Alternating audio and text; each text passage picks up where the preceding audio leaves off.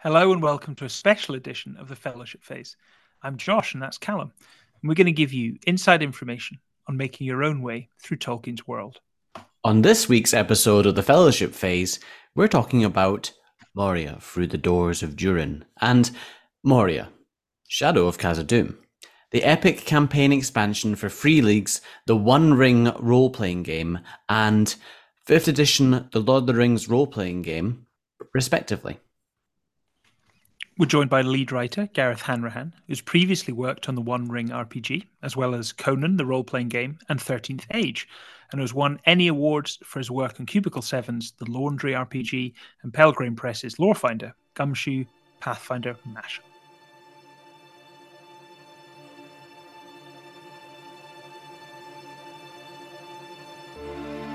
For long ages, the great city of the Dwarrowdelf was a seat of dwarven kings, and they were rich beyond measure in gold and mithril. But a thousand years ago, Durin's bane arose and drove the dwarves from their halls. The city fell into darkness, becoming an abode of orcs, goblins, and worse. Countless orcs perished in the Battle of the Five Armies. Maybe the halls of Durin lie empty once more. Maybe there are piles of treasure there waiting to be claimed. Maybe Mithril still glimmers in the mines under Caradhras. Cross the dread threshold, adventurer, and delve deep.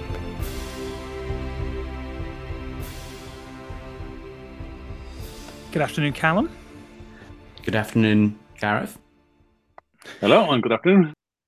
Uh, we are with uh, Gareth Hanrahan today, has joined us to talk about the Kickstarter for Through Durin's Door. Uh, we thought it was a great opportunity to talk about game design with the person who does it himself. So, Gareth, welcome to the podcast. Thank you very much for having me. Now, the Kickstarter has been a huge success. It didn't take a great deal of time to uh, hit its target and also stretch goals. You you must be delighted with with the feedback you've had so far. Delighted, slightly intimidated, just like you. you, you, you look at the numbers and it, you're you're fine because they're in like Swedish kroner. You're going, you know, that's silly money. It can't make any sense. And they click the convert button and it says like a million, whatever, literally a million euro, and you're going, oh dear Christ. Um, so yeah, very very very gratifying also very terrifying. well, that's a good bit of context. We could talk a bit yeah. about how we went from the idea to a million euros worth of yeah. uh, investment and people wanting to buy the game. So, no, no pressure. could you talk? what can players expect? Like maybe we should start there. What can kind of players expect from you know people have have uh, backed it? They're going to be getting the books at some point. What are people going to see in the books? Um, well, it is a guide to Moria in the waiting years of the Third Age. Um, it's sort of structurally, it's got a bunch of patrons, adventure hooks, reasons the players might want to go into Moria. It's got rules for exploring Moria. It's got various entities and factions you'll encounter in there, and then a wide swathe of landmarks of locations within the city. Um, it's set in like 2965, so basically before Balin's expedition, sort of uh, standard time frame for uh, the One Second Edition and Adventures of Middle Earth. Um, and yeah, basically it is a large toolkit. You can uh, either use Moria as a like you know, a one shot adventure, which, which your character's passing through it for some reason or going one earned in, or you can, there are like frameworks there where you're doing a will attempt to retake it or searching for some particular lost treasure in there. And yeah, it will be lavishly illustrated, and there is a fantastic map which is being hand inked at the moment. Um, that is fantastic. We love maps. The map looks incredible, and as an owner of the maps that have already been produced for the One Ring Second Edition, I'm just very excited to unfold them.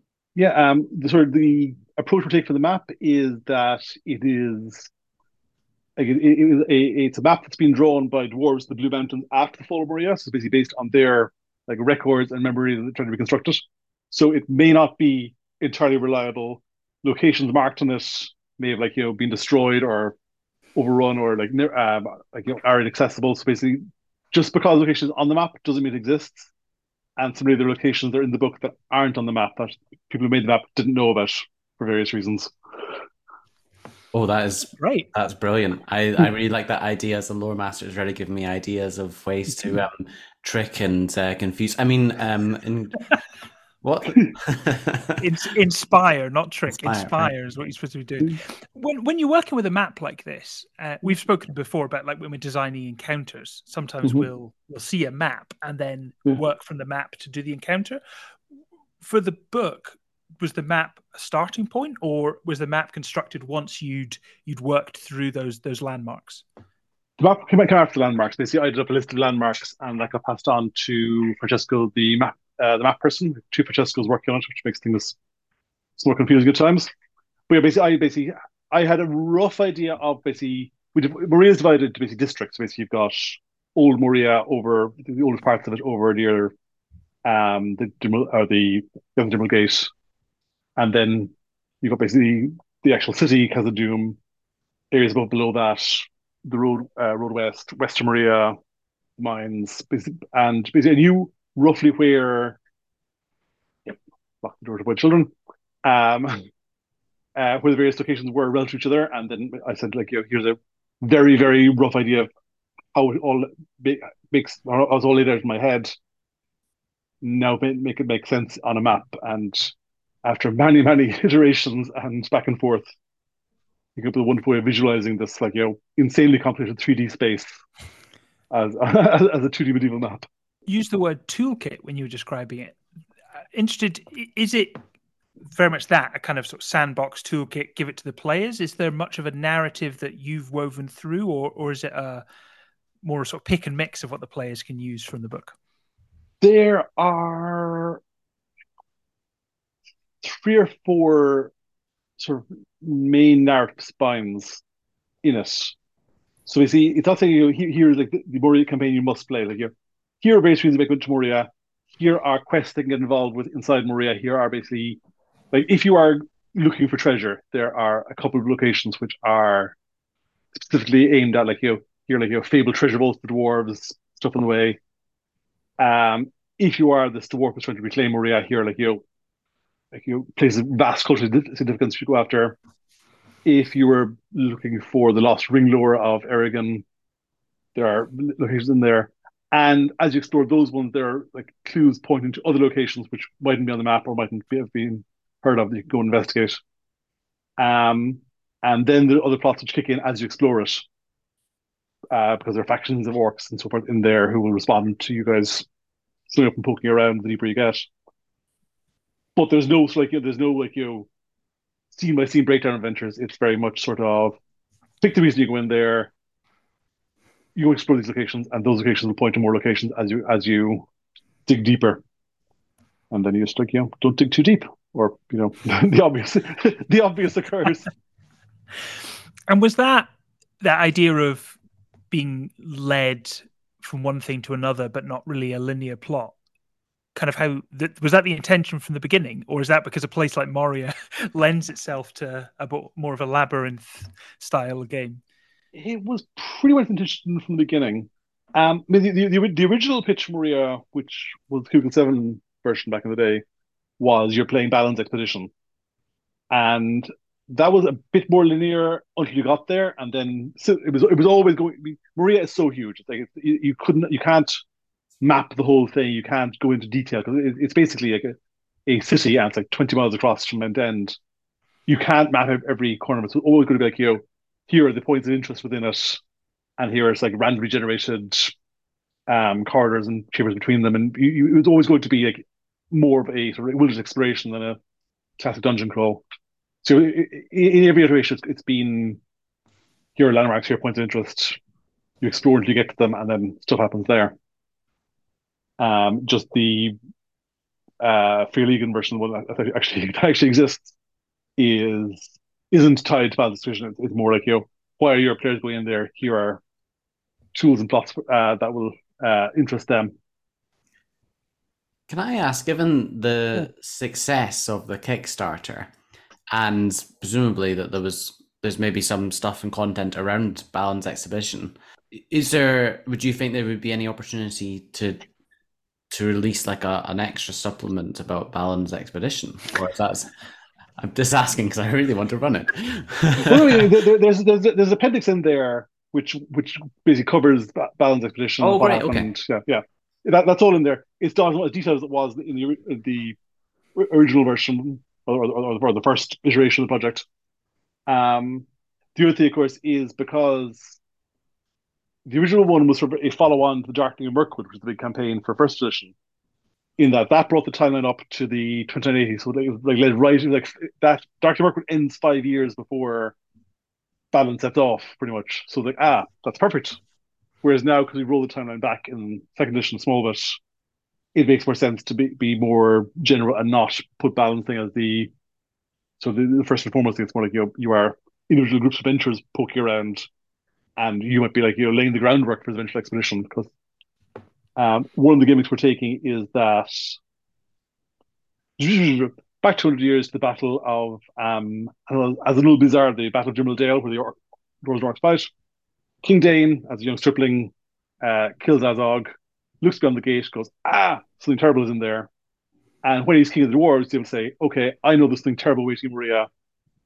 We shouldn't go to Moria. So the dwarves of uh, Durin's line, who are like t- supposed to be like you know, obeying King Balin's law or King uh, Dain's laws, aren't supposed to go to Moria yet. They're supposed to hold off because even in the book it says like you, uh, Balin has to eventually persuade Dain to let them go.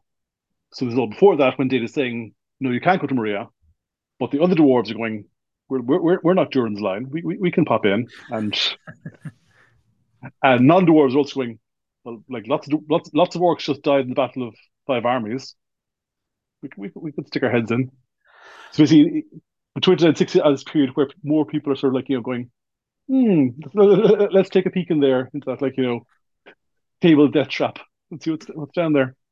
With, with that in mind, then the the obvious character choices would be would be dwarves to go in in your head, are you imagining that all different cultures might be there or could visit? Other other hooks that might lead the hobbits? I mean, hobbits are always kind of hard because you know they, are they're hobbits. They, they, they, they, don't go off adventuring unless they're like you know poked out of the hole by a wizard. Um, I mean, it, Moria obviously has huge residence for dwarves. It's basically their holy city. They're like the, the halls of their ancestors and so forth. So if you're playing a dwarf, you are going to get more spotlight time and more moments where you go, ah, this is the place of legend that I've like you know sung of since I was a, a, a wee beardless dwarf.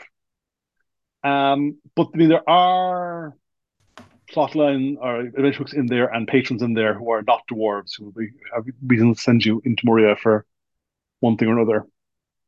Um, so basically, it, it, it, certainly is a sort of the benefits hugely from having a uh, one, one or more dwarves hanging around, but they're not required, and there are reasons for other people to to trespass in, and there are no, no spoilery, so I won't.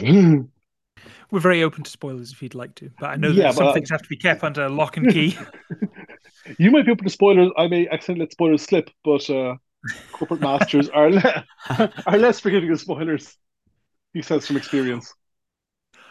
Something you touched on, and which maybe isn't a spoiler, but uh, many were told not to delve too deep into Moria. We've spoken mm-hmm. before about Durin's Bane, the Balrog, and how on earth that could be run as an encounter, whether it would be a monster or something more complicated than that. Is that something that players might might see and be able to interact with?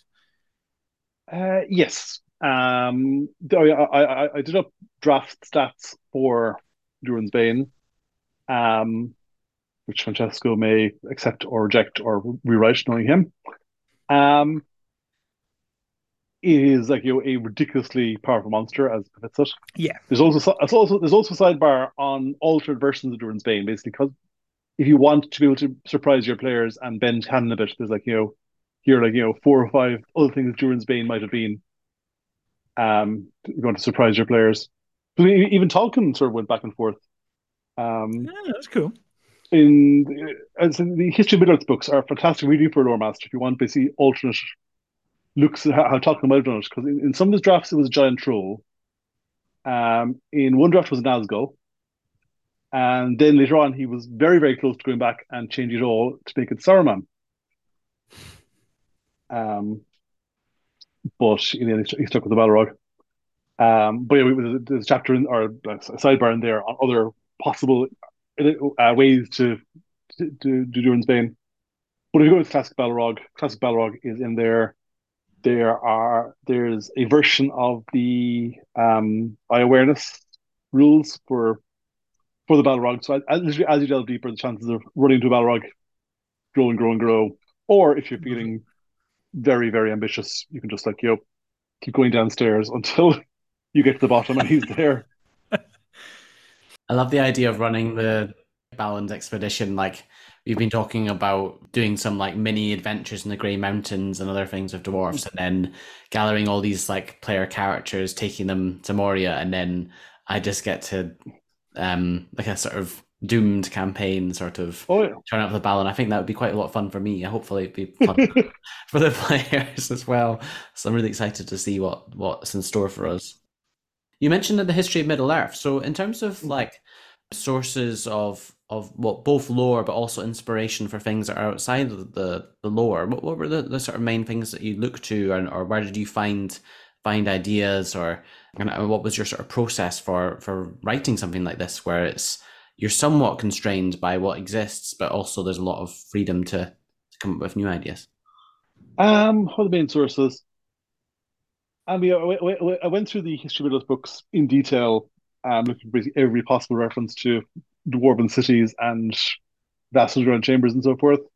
There's John Garth's, it's called uh, The World's J.R.R. Tolkien, which is, I know it's a podcast, it's, a, it's on YouTube, so visual references are kind of useless, but I can uh, walk over and grab John Garth's book, which is basically he's gone through all the places that Tolkien visited in his life and tried to basically work out what, what inspired what. So there's a whole section on like the various mountains in France or in Switzerland, which Tolkien went to walking tour when he's very, very young. And they are basically he's basically you map pretty one to one those mountains in Switzerland to um Silvertine, Cloudy Head, and uh, Redhorn.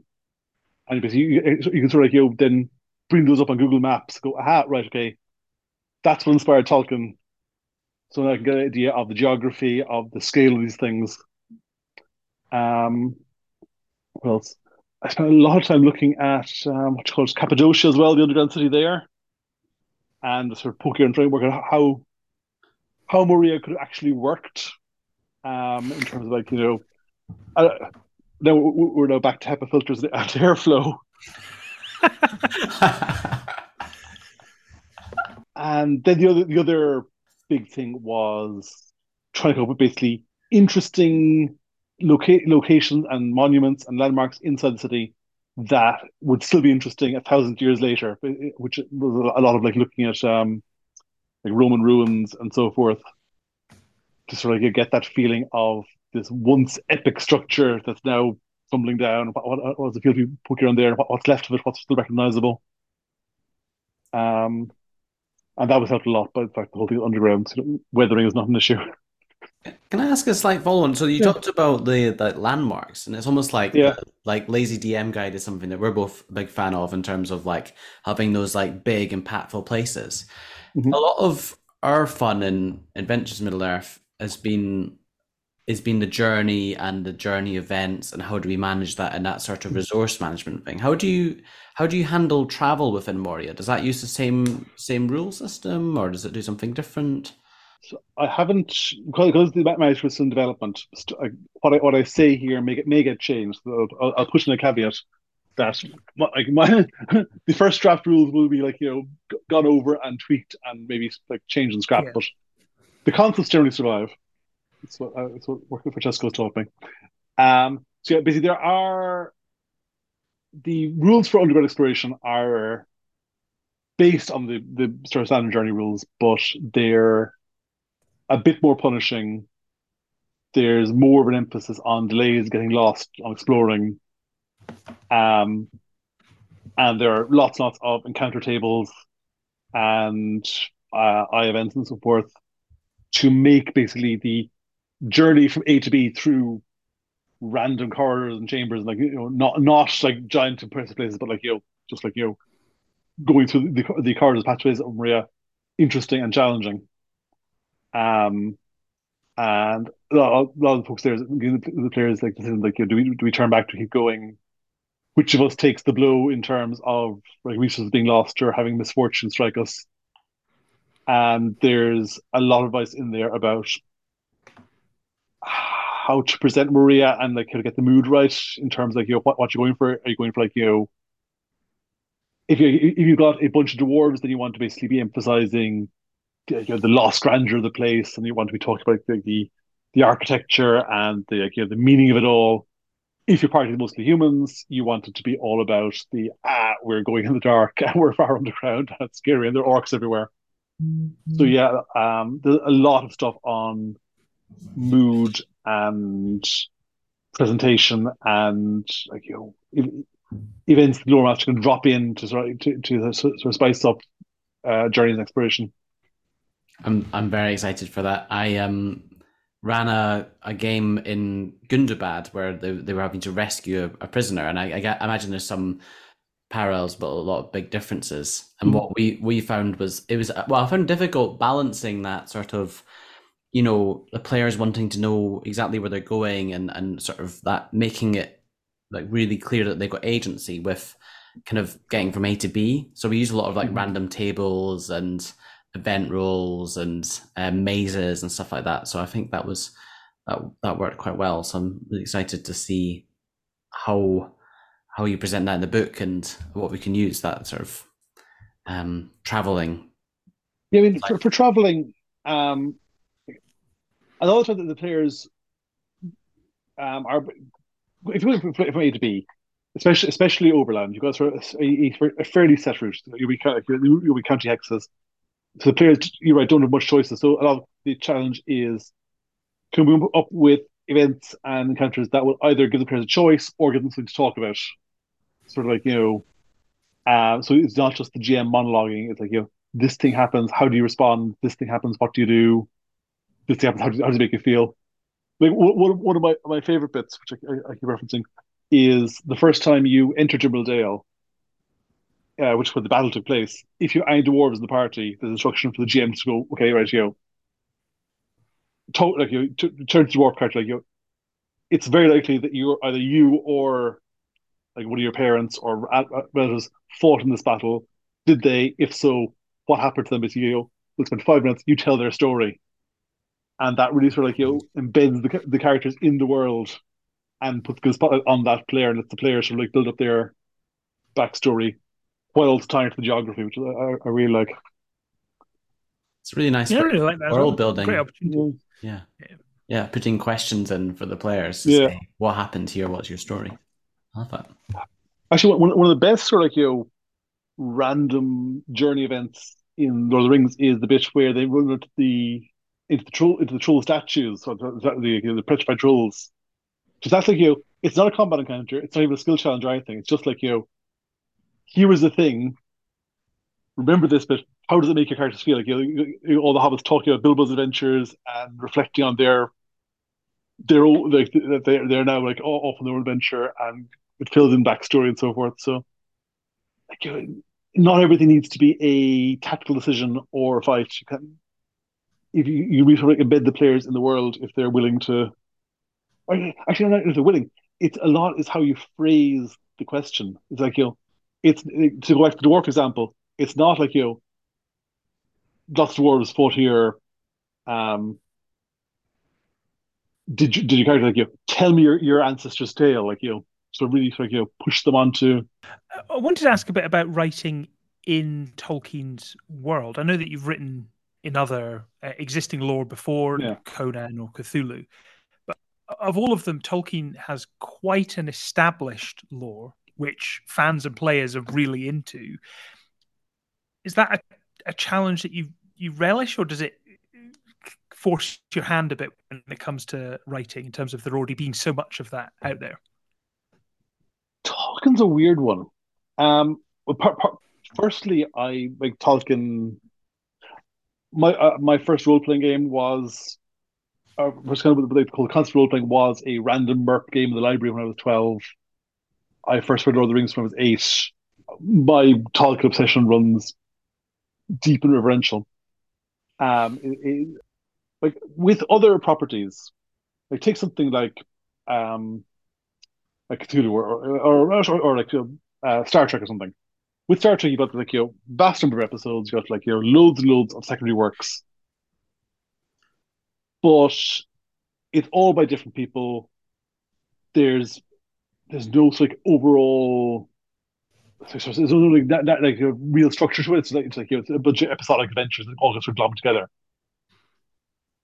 Tolkien, A, there's just one person behind it all, which is terrifying.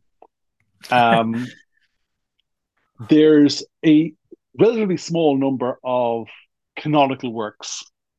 Because, I mean, under the terms of license, all the other things we can touch are The Hobbit and Lord of the Rings. And the and the appendices of Lord of the Rings, which is a if I t- it's like to read the Silmarillion through a keyhole or something. Um, but like you know, in terms of the actual text we can like we can officially draw from, it's very limited. We can, but then there's you know the history of Middle Earth and Unfinished Tales, all, all other writings, and all the writings by about Tolkien are sort of below that iceberg of stuff we can touch. So we can like you know, be inspired and draw and draw inspiration from all that stuff as long as we can tie it back to Tolkien's works. Um, so it's easier on one level in that the scope of the thing is very limited to like these these two books, which I've read like thousands of times, so I know them pretty well. Um, but there's also this vast amount of criticism and analysis that I also have to be aware of because basically other people also know the books very, very, very well. Um, and the other thing is Tolkien's the way Tolkien writes and sort of the mood of the books is very, very distinct. It's that whole sort of historic melancholy, this fantastic awareness of language and like names and so forth. It's very e- it's very easy to do a sort of a vague Tolkien fantasy pastiche that doesn't ring true, and it's very hard to get it right. Um, so a lot of it is basically just like writing stuff, and going, "No, that's not that's not quite Tolkien enough." Um, but then the other the on the third hand, the other issue is that even Tolkien himself had different registers of how he wrote because like the Hobbit didn't start up the top, Hobbit started, started off as a kid's story. Um, Lord of the Rings goes all over the place in terms of tone and seriousness. So you've got like it starts off with this like you know sort of quasi Victorian boys on adventure Hobbit stuff, and then you like wander through the fantasy version of the Somme, and then you get onto like you know a qu- quick detour through like Tolkien's like your love of Beowulf, Yeah. and then you end up in this like sort of quasi biblical eschatology at the end, and trying to find a, a, a you know anything. Not that I it fit in, but there are lots of things that, that will resonate with one part of the book, and you're you're trying to make sure it fits everything. It's a, it's a very distinct and tricky mood to capture for for for licensing, as opposed to like Cthulhu, where you you like put in despair and tentacles, and it, it'll sort of fit. Yeah. We've spoken a lot about writing and, you know, as as game masters Mm. specifically for our our group and we know Yeah, kind of the content and style that we as a small group like and we've kind of worked towards that. Yeah. I imagine the challenge though for you must be very different writing for a kind of blank canvas of many many players who might want different styles of, of games. yeah. I mean, yeah. I mean, you you want you want the book to be functional. As per se, it has to like you know provide something useful for the lore master. Like each, it, I want it, it's a guide to Moria, but it's not like you know it's like you know here are like you know ten thousand pages of history of Moria, and there's no extra way to use it in the game. Everything in there is like you know here's how it actually can be used at the table. Um, so I'm a big believer in actually pretty actually useful game material. And the other thing you have to be aware of is that most players aren't. I mean, not most, but like, you a, a, a hypothetical players won't be talking, won't be like full on Tolkien fanatics. They won't. They'll like you know, they'll have seen the movies, they'll have read the books, and they'll have gone up a Tom Bombadil or something. Um, I would actually, as a complete aside, I would love to get access to Amazon Kindle because you have the Kindle like track where you've been reading. I would love to see how many people give up on Lord of the Rings around that section. um, so yeah, you, you, when you're writing for publication as opposed to for an individual group where you don't know what the audience is going to be, all we do is basically provide support for multiple play styles. Basically, provide support for people who want basically a fairly straightforward fantasy adventure where they basically want the, to play with the Middle Earth names and tropes and like you um have fun. Like you know, I want like you know, do stuff like Aragorn. I want to like yes, a, a fight where I can like you know, do cool archery stuff. That's let's go for that. You want to provide support for the people who are super into Tolkien and want basically to like you know get the like the sort of like you know, hidden nuggets of Middle Earth lore. So you've got like throw references to obscure dwarves from the appendices and like you know uh, like sidebars and do Balrogs of wings and so forth. Um, and also you want to provide support for people who aren't necessarily super Tolkien heads, but want a well constructed, vast dwarven city which they can use in their games, and aren't too concerned about like the intricacies a bit lower, but basically want it to be a solid game product. Um, so there's lots of basically plots and intrigue and so forth in there. And yeah, a lot of it is basically just trying to balance those different concerns. Um, which is, it's, I mean, it, it's tricky, but it's not super tricky. They're, they're not clashing too much. The main thing is basically doing all that while staying true to that, that Tolkien feel, which is the really hard part to replicate in, in a book or at the table. Well, at the table is more forgiving because, like, you know, when you're like playing with friends, you can have a laugh. You can like, you, it doesn't need to be super, super serious. But when you're writing, you know, people will be digesting it in a much more sort of sober, necessarily considered, but like it, it, it will be analyzed on, on, on, a different way than it will be at the table. You, you mentioned there, Gareth, about running and writing the game for different play styles. Mm-hmm. in terms of like you know making the game product like inclusive for for different players coming to it, how do you approach that? Because obviously Tolkien's writing, you know, we know that there's not many like female characters, for example. Is there any specific measures that you, you put in when, when writing, or is that something that, that that you would think about? Like there would certainly be a lot more fem- like, you know, female NPCs and so forth in the books than would be in or in the game than would be in the books. Again, it, it is sort of like you know finding the gaps and the places where Tolkien what where, where Tolkien is open and sort of slipping stuff in through there. Um, like in Dark Near Mirkwood, first edition, there's a whole um, campaign section where where like Easterling's Easterling Prince turns up in Mirkwood, and that was a chance to like you know have a, a quick glimpse of Easterling culture that wasn't like you know these things are coming, we must fight them, and that was a sort of change of pace.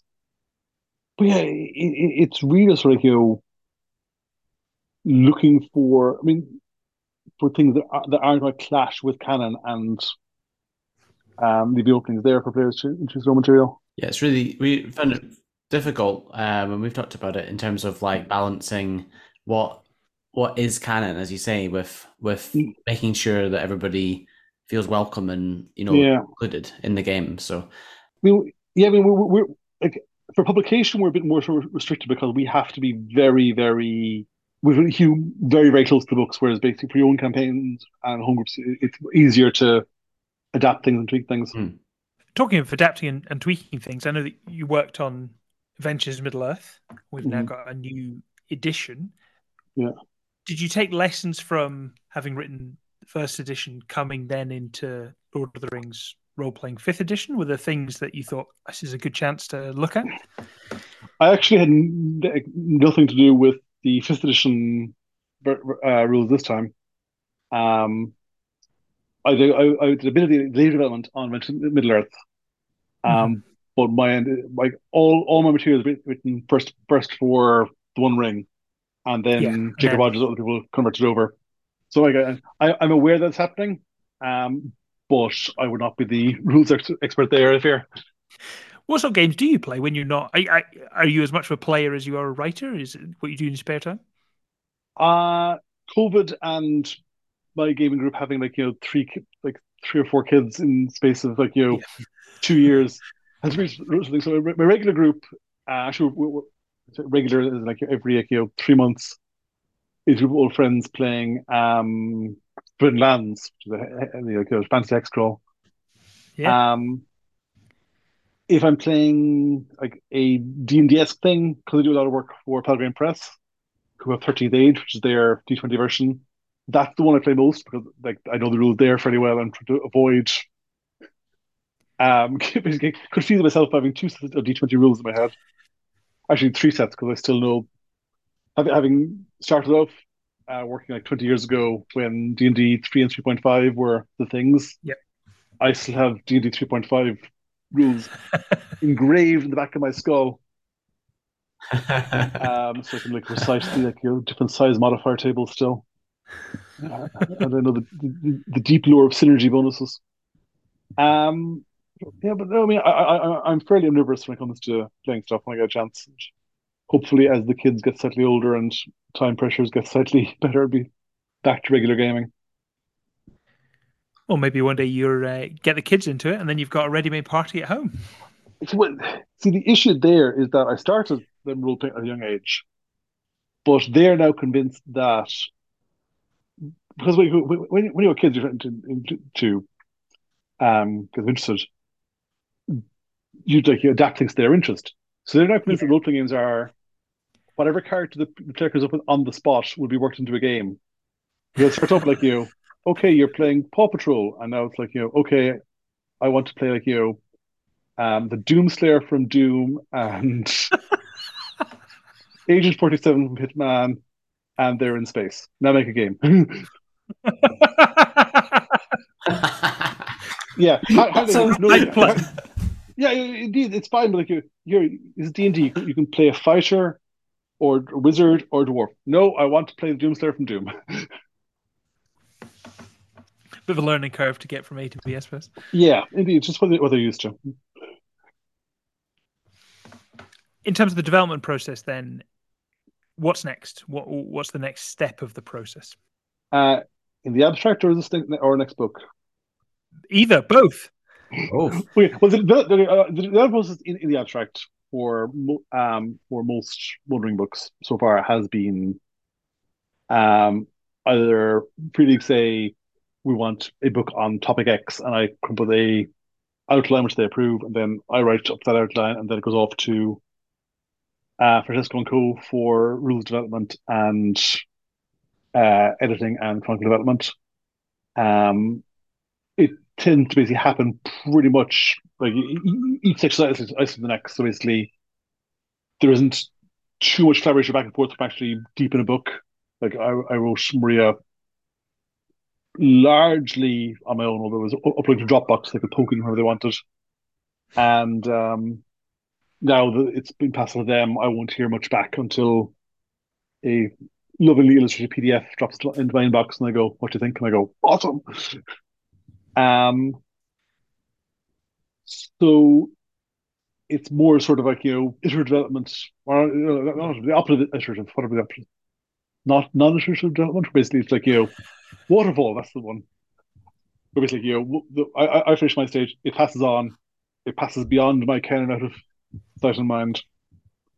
Um, and that's how, how it's been. How it was for Ruins Lost Realm and Tales of the Lone Lands and Moria. which are the Three things we've done so far. Um, there's another one now which I'm just starting on, which is just past the outlining stage, um, which I I, I, I cannot speak uh, much more than I already have. But we can dream uh, We can we dream. can dream what it Eh, might be. It, it's more adventure and it's a bit more down south. I can't tell you how exciting even just a bit more down south is. The thing Callum wanted all along was Moria. Like I know he's been wanting to run that for Yeah. ages. The thing I'm most interested in, and my character in our game is a man of Gondor, or from Dol Amroth specifically. I just want anything to do with Gondor and the South, and I don't really care what it is. Anything and everything, I would gobble that up. Yeah. Like before before the, the Cubicle 7 license went, I wrote an entire Gondor campaign, which um, I know. Our faces. If this was if this was on YouTube, you'd understand how Yeah. excited Callum and I are right now. Um, but we, we, we, we get there eventually. Sam. well, that's something to look forward to. We just want every part of Middle Earth. I think that's what we want. Yeah, yeah. If, if you could find time to just do all of it, that would that would be wonderful. Yeah, but, the, but the, then then you get you get back, Take back to the money. MERP things. We've got like you know the Snowman of Lossoth. He like you know hundred page source book. I, I really like the MERP uh, things. I've never played MERP, but I often have them as little um, things that I refer to or get ideas from. Uh, they're really comprehensive. They're, they're very comprehensive. They're in place of they're, they're too comprehensive because uh, they've got the um, Dol Guldur section there, or the source book there, and it has Sauron's bathroom as a location. Wow. Because you got you got like your, for run- you got like the necromancer's chambers, blah, blah, and there's like a bathroom marked in like the like, seventeenth level of Dol Guldur, and they're going, that's, that's too much detail. that's, that's there's a too, definite balance. that's too much detail, Something and should be opens left up behind the curtain. also opens up huge like you know theological concerns about like you know hröa and fëa and like you know just how embodied is this uh, they are at this point in time. It is possible to delve too deep, I suppose. It really is. Awesome. Okay. Well, uh, my final question, Callum might have a, a final question as well. Mm. Mine is: Is there a bit that you're now? It doesn't need to be spoilers, but is there a bit of the book that you're most excited for players to get to, or something that's going to be particularly surprising? I don't need you to reveal what it is, but is there something in there you think when players read this, this is the thing that I'm hoping that they find and are excited about? Um, there's I'm sure there's one sort of like you know, oh this bit is awesome that I really like. There are a couple of locations which I'm. There's one which I, I, I think is very very clever in terms of a plot structure. Um, how, how do I, how do I do this without? Okay, one of the issues was giving the players a a reason to go exploring. Um, if or a, a sort of a, a, a solid start point for exploring. hmm And there's location in there which no which is basically how, how, how locations work is there are famous locations, which are places like, you know, um like the uh, Durin's Bridge or um Second Hall or like, you know, um all like the really well known places like Sword and Song or, or the gates and so forth. There are obscure locations like the Chamber of Ma- Mazarbul, which like you know, lower masters would remember, but random dwarves would go, "Oh yeah, I, I I've never heard of that place." And there are hidden locations, which are the ones that aren't on the map, which are either places that have that were kept secret by the dwarves, or have been built by the orcs, or like you are were never discovered by the dwarves, but have since been discovered, or just weren't recorded. And there's one of those which is hidden, so it's on the map. Players will have to like you work out how to find it or stumble across it by chance. And that contains not a map of Moria, but basically it opens up a lot of other places to go once you find there. It's basically like you you get to this place and it, it, it, it's like a, it's like a hub in a computer game where basically you you find this location and other doors point you up in lots of places, lots of things to explore. Brilliant. Brilliant. I love Um, it. That's yeah, um, and it's also a, in retrospect, it's a place that had to exist. Like you know, um, like it, it's possible players will even like you know, go looking, will think and go looking for it without any prompting from the master if they're clever and read, read, read the books. Um, the other thing I, I really like is that one of the other entrances to Moria. Um, and this I can spoil a bit because it's not a major part of the campaign.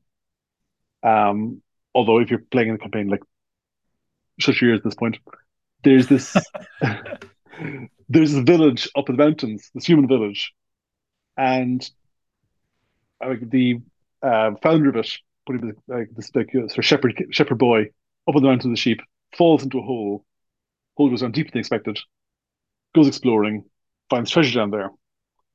And he's convinced that basically he fell into this like you know other world, like you know realm of the gods, and just crawled back out with the treasure, and now becomes chief of this village.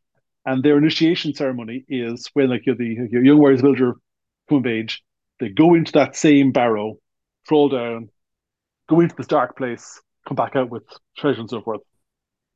And what basically they found is basically a back door into Moria, but they have no idea what, what it is. They just think it's like you know this enchanted realm in the earth. Um, and they've come up with this whole theology and belief structure about to, to, to like you know Stygian quests. And the characters may should, end up at the village either looking for looking, looking for this like you know mythical place, or you have this random dwarf eh, eh, shows up in this village goes, hang on, what, why, why are you wearing the like, the, the crown of, of like, you know of King Durin? fantastic. I, I cannot wait to get my hands on the book. I just really love like because Moria has been like abandoned for thousands of years. It's lovely to like you know take a look at it from the point of view of short-lived humans who will have like you know mythologize, forgot mythologists forgot the mythology and mythologize it again. So much time has passed. Gareth, it's been an absolute pleasure to have you on. Thank you. It's always much. so much fun to babble about Tolkien. Yeah, we're, we're really grateful and looking forward to this, but also whatever comes next as well. Yeah, many, many things in the pipeline.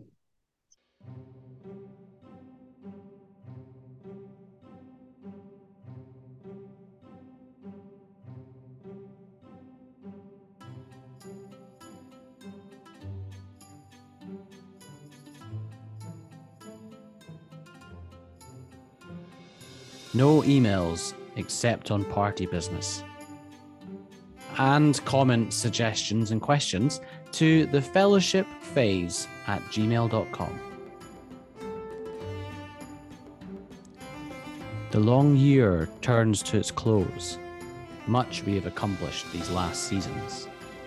Our fellowship disbands, but is not broken, and we will return. On the next episode of the Fellowship Phase.